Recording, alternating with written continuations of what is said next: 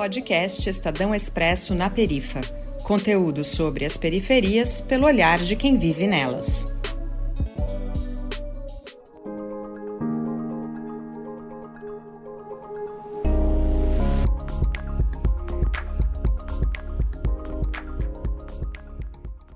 No dia 31 de março de 1964, os militares derrubaram o governo João Goulart e assumiram o poder no Brasil.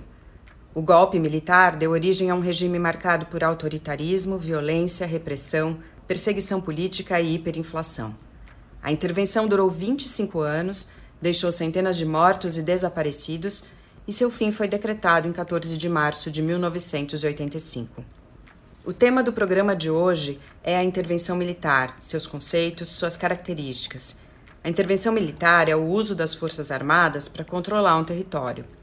Em sua análise, o professor de História Robson da Silva Pereira inclui nesses movimentos aqueles que podem até não ser reconhecidos formalmente com esse nome, mas que na prática ocorrem no cotidiano de favelas e comunidades, impondo consequências importantes na vida dos moradores das periferias, como a morte de civis e outras violações de direitos humanos. Olá, eu sou a Bruna Rocha, sou jornalista e fotógrafa da cidade de Salvador. Nesse episódio do Expresso na Perifa, o papo será sobre intervenção militar. E para conversar comigo, eu convido Robson da Silva. Ele é professor. Chegue mais, nego! Meu nome é Robson da Silva Pereira, graduado em docência plena em História pela Uniswan pós-graduada em História da África e do Negro no Brasil e em Neurociência Pedagógica pela Cândido Mendes, professor da Rede Estadual do Ensino do Rio de Janeiro, atuando na educação básica. Robson, o que é intervenção militar? E quais são as características dela? Entende-se intervenção militar como uso das forças do Exército, da Marinha e Aeronáutica, e se caracteriza pela ação das mesmas em outro país ou em seu próprio território, assumindo o controle dos mesmos, se uma intervenção militar acontecer, ela pode causar algumas alterações no modo de funcionamento do Estado, podendo este perder temporariamente a capacidade sobre algumas decisões que passarão a ser tomadas pelos militares responsáveis pela intervenção. Mas há também intervenção militar que não é reconhecida como tal, mas acontece cotidianamente nos bairros pobres, nos morros e favelas brasileiras. Realizada pelas polícias militares estaduais, a sua característica é a de ocupação, combate e a eliminação do outro em uma suposta guerra às drogas, podendo durar algumas horas, um dia ou alguns dias. Levantar as intervenções realizadas dentro das favelas brasileiras é um bom ponto, pois a partir delas conseguimos compreender muitos pontos que compõem situações de muitos moradores periféricos. Entender que abordagens agressivas e invasão domiciliar são crimes é um fato muito importante. Me diga, Robson, dentro desses aspectos, quais são os perigos que uma intervenção militar apresenta? E, além disso, quem é o principal grupo afetado? As intervenções militares representam sempre o risco à segurança dos cidadãos se o objetivo dela for ter um golpe de Estado, a ocupação de um país ou a intervenções policiais, que muito comumente se transformam em chacinas, ceifando muitas vidas de pessoas adultas, de jovens e crianças. Nessas intervenções, os grupos sociais mais atingidos serão sempre os que estão abaixo do que denominamos classe média representam a parcela mais pobre e desassistida pelos governantes. Ou seja, afeta diretamente você, jovem, preto, periférico e sem poder aquisitivo.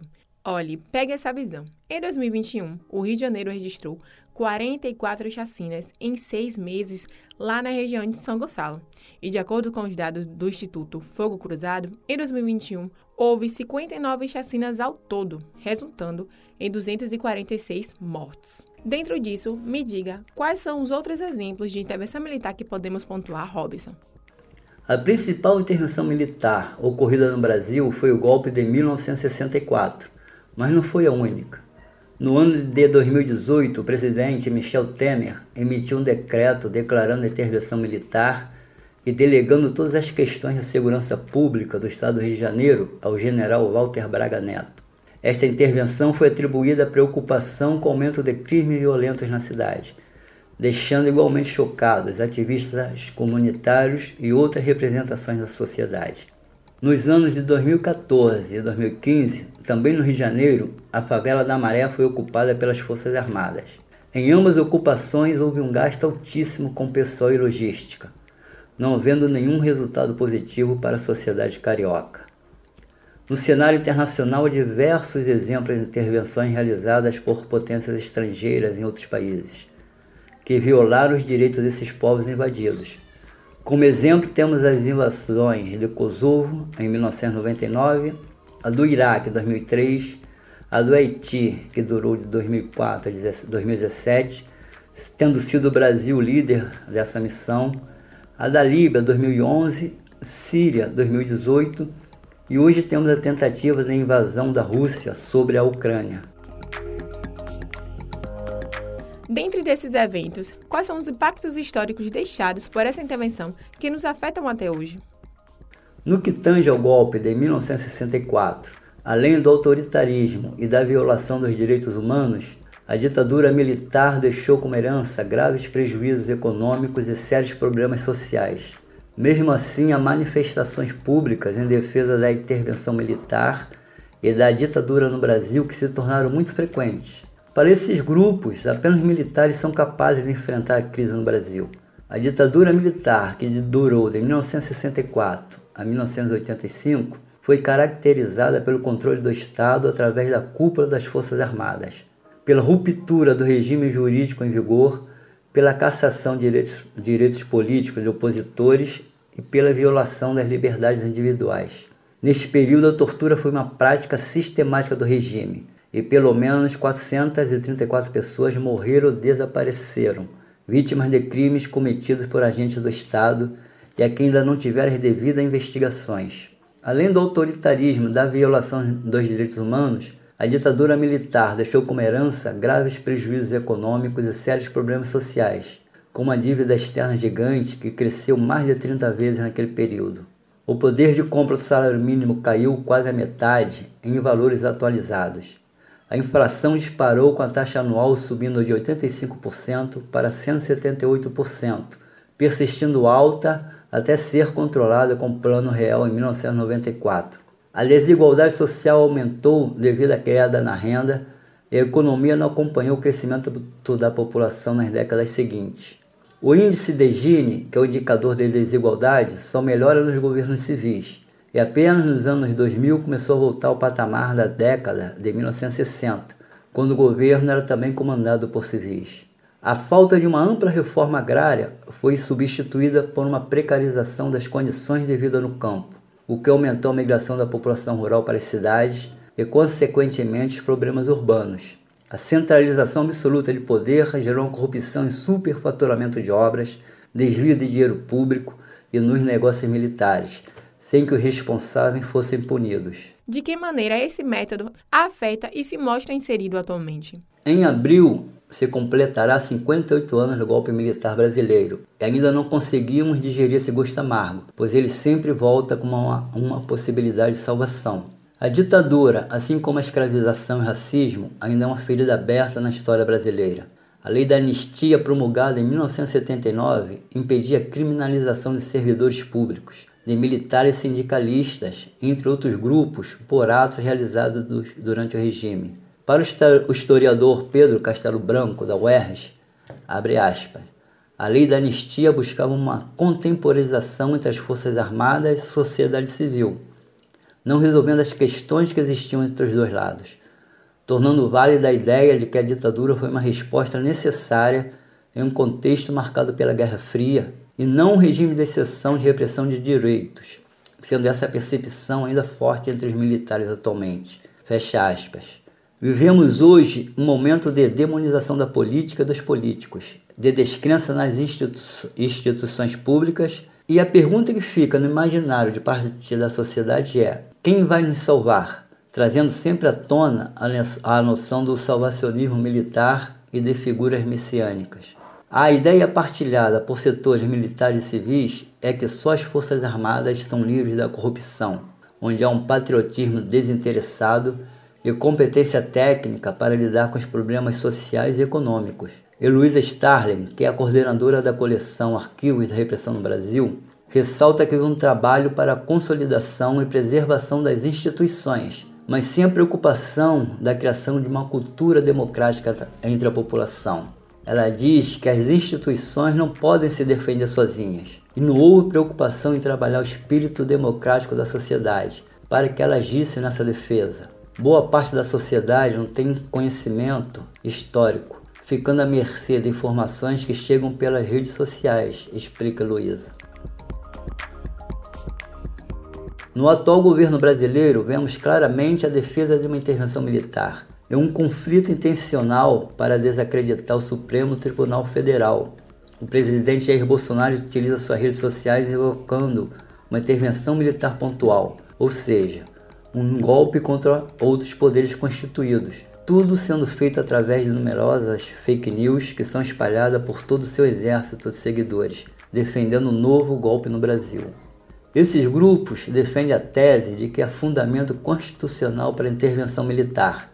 Se baseiam no artigo 142 da Constituição Federal ao dispor que as Forças Armadas são instituições sob a autoridade suprema do Presidente da República e destinam-se à defesa da pátria, à garantia dos poderes constitucionais e da lei e da ordem.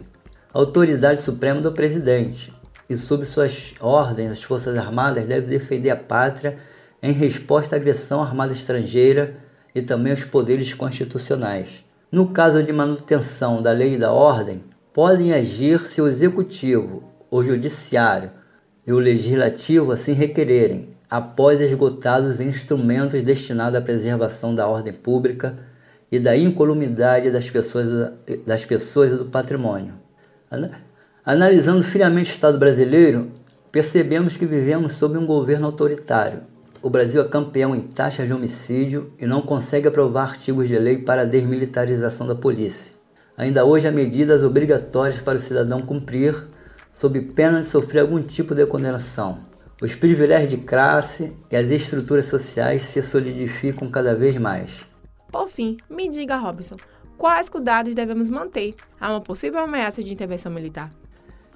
Diante deste cenário de difusão de mentiras, de ataque às instituições, de ameaças através da intervenção militar, devemos nos fazer de nossos direitos constitucionais como forma de proteção. Conhecê-los e defendê-los são as nossas armas contra o desmantelamento do Estado e violações sobre os direitos humanos. Há diversos órgãos públicos, assim como associações e organizações não governamentais que atuam contra essas violações. A organização comunitária é também um caminho eficiente no combate à violência institucional.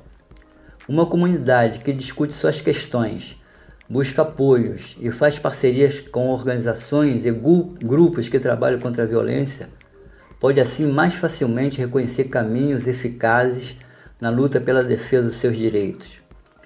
Precisamos nos unir para não sermos sufocados. De fato, precisamos nos unir. Robinson, agradeço a sua participação e também a você, ouvinte, que me acompanhou nessa trajetória. Foi uma troca enriquecedora e isso é muito importante. Chegou a fim de mais um episódio do Expresso na Perifa. Um beijo e tchau, tchau.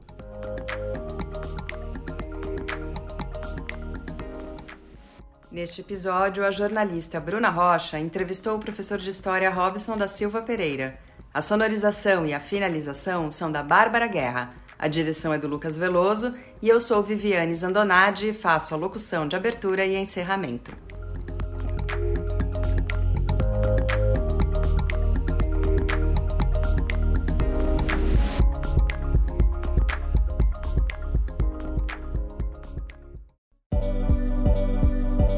Você ouviu o podcast do Expresso na Perifa, um projeto da 99, empresa de mobilidade e conveniência, em parceria com o Estadão Blue Studio e coletivos periféricos. Saiba mais em expressonaperifa.com.br.